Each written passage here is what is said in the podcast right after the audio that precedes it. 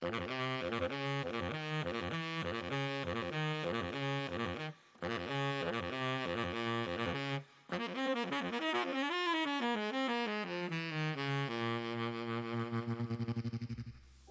audycję Kind of Jazz zapraszają Mateusz Golami. Jędrek Janicki. i Szymon Stępnik. Audycję realizuje dla nas niezastąpiona Karolina Nidi-Rawdanik. Dzisiaj porozmawiamy sobie o płycie Out of the Tool z 1961 roku e, Gilla Evansa. Jill Evans to samochód, który należy do najwybitniejszych aranżerów w historii jazzu, jak zresztą też i muzyków. Jego początki były skromne, bo zaczynał w sumie od muzyki komercyjnej, tanecznej, ale dopiero gdy w latach 40. został aranżerem, aranżerem Claude'a Thornhilla, mógł trochę bardziej się postarać, trochę bardziej zaszaleć.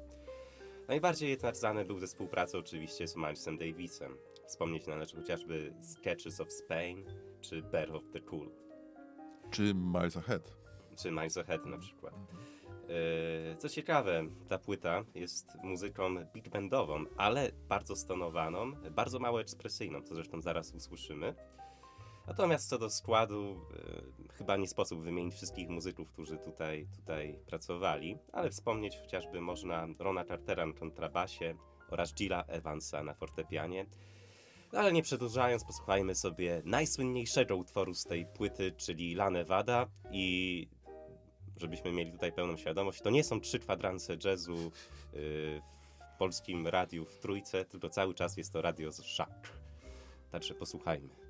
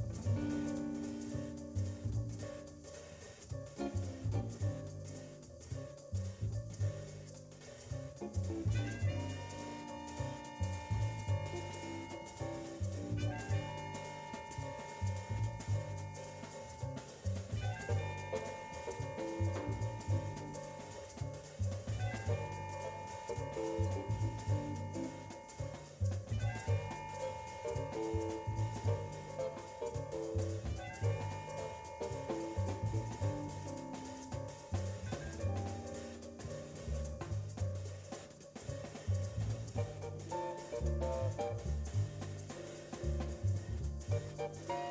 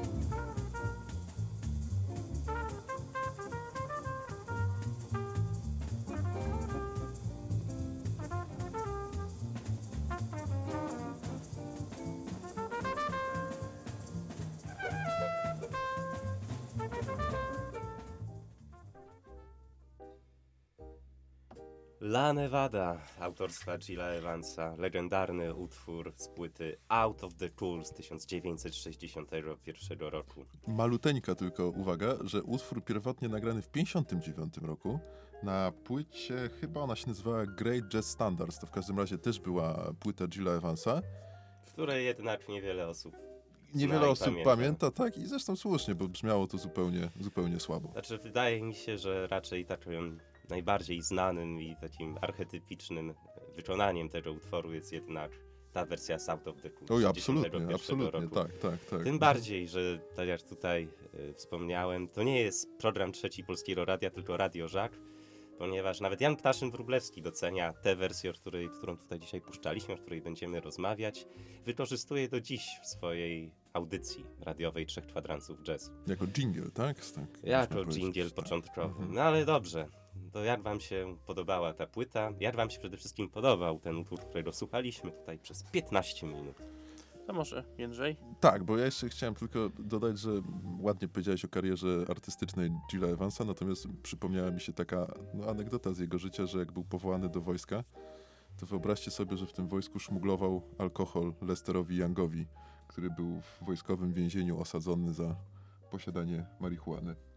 Więc życie też trochę barwne, a sama, sama, sama płyta mi się podobała bardzo, natomiast y, nie lubię myśleć o tej płycie tylko jako o Lanewadzie bo inne kompozycje, które tutaj się znalazły, są oczywiście ciut gorsze, natomiast nadal są bardzo ciekawe i ja mm, śmiało mogę powiedzieć, że to jest jedna w ogóle z moich ulubionych płyt jazzowych. Takim top 10 na pewno by się załapała, zanim tak przejdziemy do szczegółów.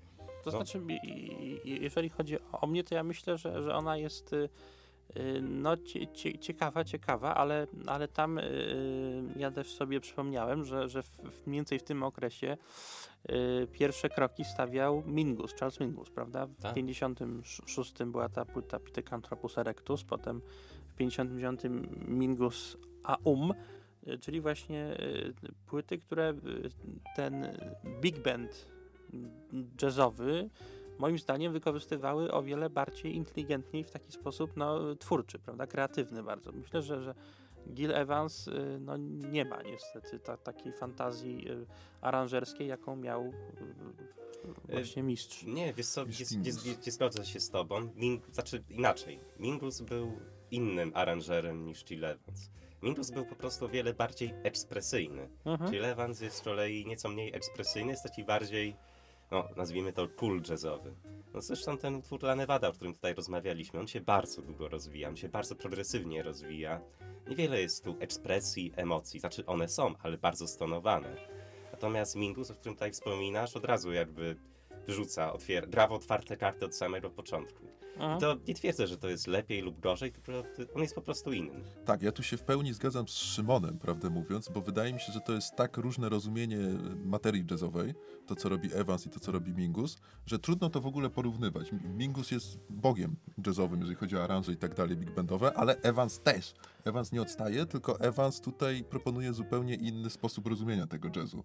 To prawda, znaczy Evans jest bardziej, bardziej właśnie delikatny, stonowany, taki y, Wycofany. gentle, nawet. Mhm, prawda? tak. Tak, ale, ale y, mm, no, myślę, że, że można ich porównywać, prawda? Bo chociażby ze względu na podobny czas y, y, tworzenia i, i właśnie te jakby no pewne, pewne też y, podobieństwo takie stylistyczne tych aranży, mimo innej wrażliwości, więc więc ja myślę, że, że, że Evans, no y, oczywiście no, y, robił bardzo dużo też ciekawych rzeczy, na przykład ja bardzo, bardzo jestem zachwycony jego aranżacjami na płycie Sketches of Spain Milesa Davisa i myślę, że tam rzeczywiście dał popis tej, tej delikatności właśnie, bo tam ta płyta wymagała takiej, takiej, takiej zręczności, delikatności, no ale jednak y, jak, jakbym sobie porównywał tych dwóch panów, no to Mingus jest dla mnie lata świetlne lepszy jednak. Jeszcze bardzo ciekawa aranże muzyki Hendrixa w latach 70. John Abercrombie chyba grał na gitarze te, te, te, te, te wężyki Hendrixa.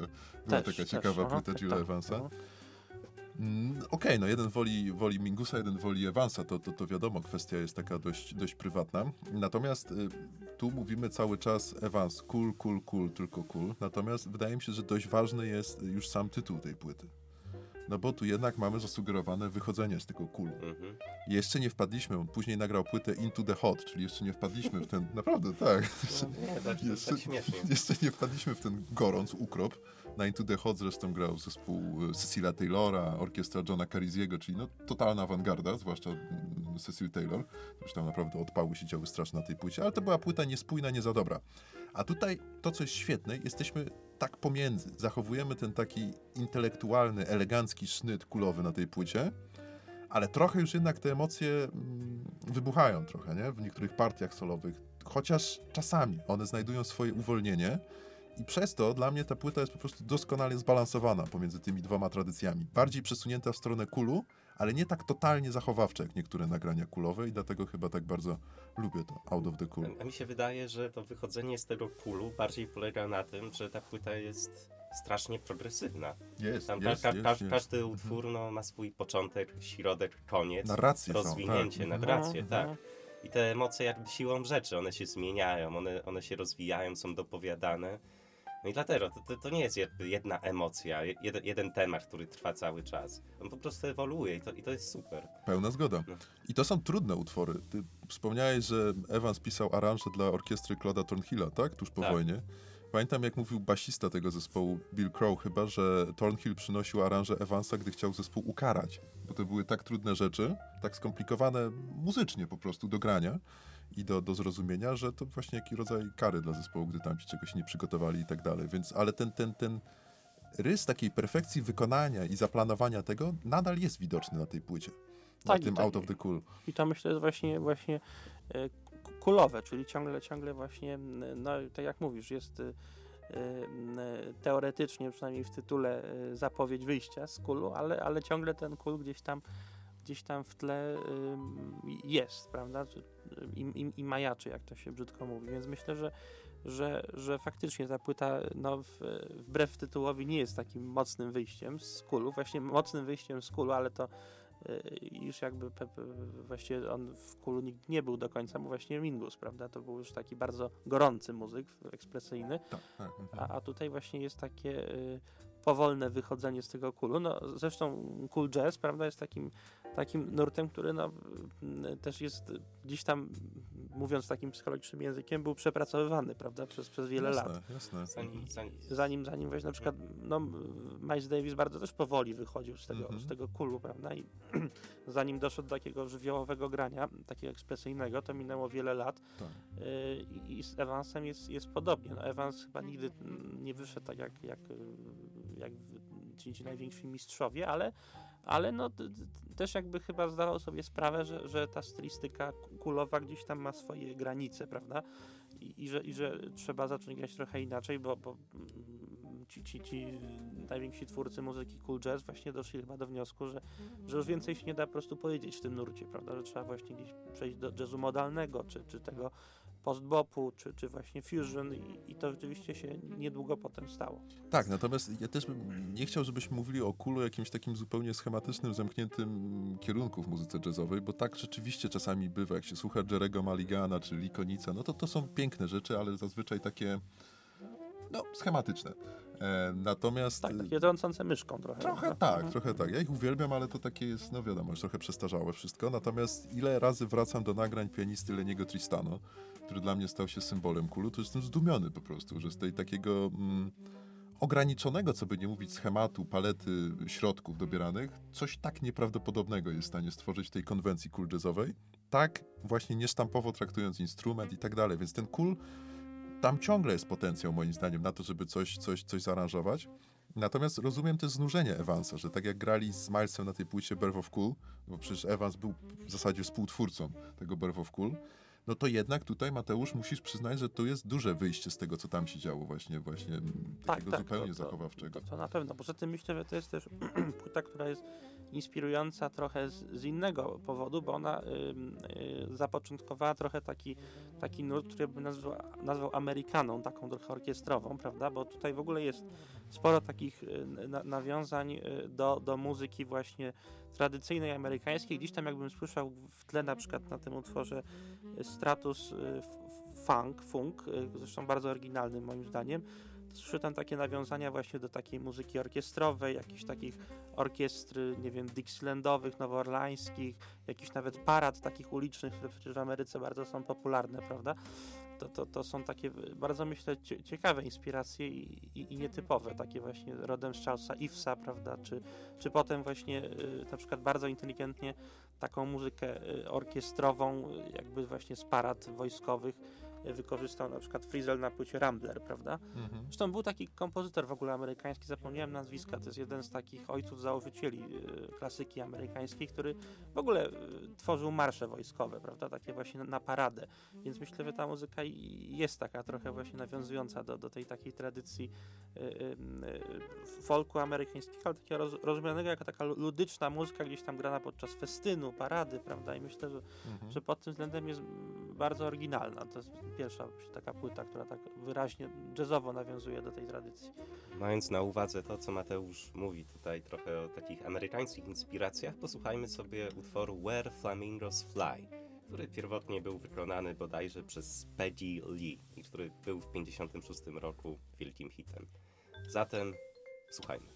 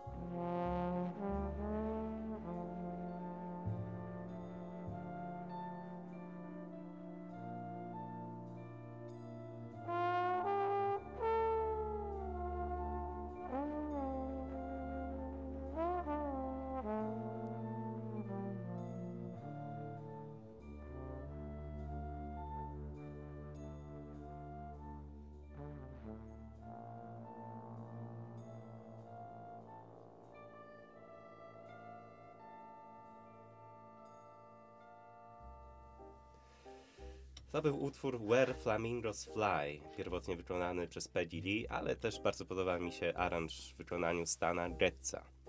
Natomiast chyba w tej wersji Gilla Evansa brzmi najlepiej z tych, z tych trzech propozycji, o których podałem. Tak, jeszcze była wersja e, Helen Merrill. Nawet wydaje mi się, że może wcześniejsza niż Peggy Lee, to nie ma takiego ogr- ogromnego znaczenia. To jest świetny utwór. On ma bardzo taką ciekawą rzecz, którą ciężko jest moim zdaniem w muzyce jazzowej tamtych lat dostrzec, czyli on ma trochę takiego nastroju w sobie grozy, jakby z horroru. To mi się bardzo podoba. On, on ma też ten, ten potencjał piosenkowy, który wiadomo, był wykorzystany, nie był wykorzystany. Ale zobaczcie, jak zupełnie inne podejście do materii jazzowej niż to, które zdarzyło się w Le- La Nevadzie, takiej pełnej napięcia, wewnętrznego napięcia, rozwijającej się przez 15 minut. Tutaj mamy jakby popową piosenkę, wspaniale zaaranżowaną przez orkiestrę i bardzo dobrze zagraną. Zupełnie drugi koniec kija, a nadal słychać, że to jest Gil Evans i jego pomysły. Bardzo mi się podoba to, że ten utwór Where Flamingos Fly, teraz jeszcze sobie sprawdziłem, jednak przez Peggy Lee pierwotnie nagrany i wykonany, 56. No, tak, yy, tak, ale ten, ten czter, czter, czteronutowy utwór, który, znaczy cztero, czteronutowy motyw Where Flamingos Fly, co mi się najbardziej podoba. Nie wiem, czy też mieliście takie wrażenie, ale to takie oparcie się na czterech nutach, czterech dźwiękach, które jest w tym utworze bardzo takie widoczne, no, przypomina mi, chociaż to jest skojarzenie może bardzo odległe, z Shine on Your Crazy Diamond Pink Floydów. Dum, dim, dum, dum, tak? No, tak. Pewnie, pewnie tro, trochę tak, ale myślę, że właśnie on, on, ten utwór ma taki elegijny y, nastrój, bardzo, bardzo fajny i, i, i rzeczywiście jest taki, taki y, no, ma taką cu- cudowną melancholię w sobie. Ja, ja zawsze lubię bardzo takie, takie klimaty w jazzie, a a rzadko je spotykam w, w, w tej tradycji jazzu amerykańskiego. A tutaj właśnie, właśnie jest taka, taka melancholia, nostalgia, prawda? No, w, nie wiem, nie wiem, co autor miał na myśli z tymi odlatującymi Flamingami, gdzie- one odlatują, nie wiem o co chodziło do końca, ale, ale właśnie jest taka, taka piękna nostalgia w tym A utworze. był taki film klasy Z chyba, Różowe Flamingi. Tak mi się coś kojarzy teraz. Na pewno nie o to chodziło. Szymon, masz rację oczywiście, że Peggy Lee. Ja tylko nawiązywałem do tego, że aranż, który tutaj robi Jill Evans, moim zdaniem nawiązuje do aranżu, który wcześniej wykonywał dla Helen, Helen Merrill. A, Dlatego no bardziej mi to przypomina interpretację Mhm. właśnie Merrill, a nie Peggy. No dobrze. W każdym razie, nie wiem czy też odczuwacie, ale w tym utworze jest taki złowieszczy klimat No nie? tak. podchodzący. Znaczy ja bym nie powiedział, że on jest złowieszczy, on jest po prostu taki bardzo y, melancholijny, prawda? Jest taka ciągnąca się melancholia w tym utworze. Ale jest coś takiego groźnego, że napawa No. nas jednak mimo wszystko strachem trochę. Tak, ale to jest taki strach, to Mateusz, może, może się ze mną zgodzisz, może nie taki linczowski trochę, nie? Taki surrealistyczny strach. Może, może. Ja, ja myślę, że, że ta płyta, którą y, mieliśmy okazję, o której mieliśmy okazję niedawno rozmawiać, czyli Aura Milesa Davisa, to tam właśnie, Dwa tygodnie temu. To... tak, tak, to tam właśnie ta, ta, ta złowieszczość jest, jest bardzo widoczna i myślę, że, że tam to, to, to się to No tam czuje bardziej, przez no. skórę, prawda? A to- tutaj jest taka, jest może trochę mroku, ale jest to wszystko takie łagodne, takie trochę niewinne w pewnym sensie. Nieoczywiste. Tak, ale to jest w ogóle ciekawe, bo wspomniałeś z tych utworów zbudowanych na kilku dźwiękach e, o Shine on Crazy Diamond, a w tej Mhm. tradycji jazzowej przypominam sobie, że przecież Love Supreme, o którym też kiedyś opowiadaliśmy, ten utwór otwierający tę suitę, też jest tak naprawdę na trzech dźwiękach i dopiero później tak sporo się dzieje. Mhm. No to prawda. Natomiast u Coltrane'a jest trochę inny pomysł, bo tam jest bardzo to mocno pozmieniane, rozbudowane i te trzy dźwięki gdzieś tak tylko w oddali są takim wzorcem. A tutaj one się bardzo wyraźnie przejawiają przez te całe 5 minut trwania utworu. Bardzo to jest, bardzo to jest dobre, naprawdę.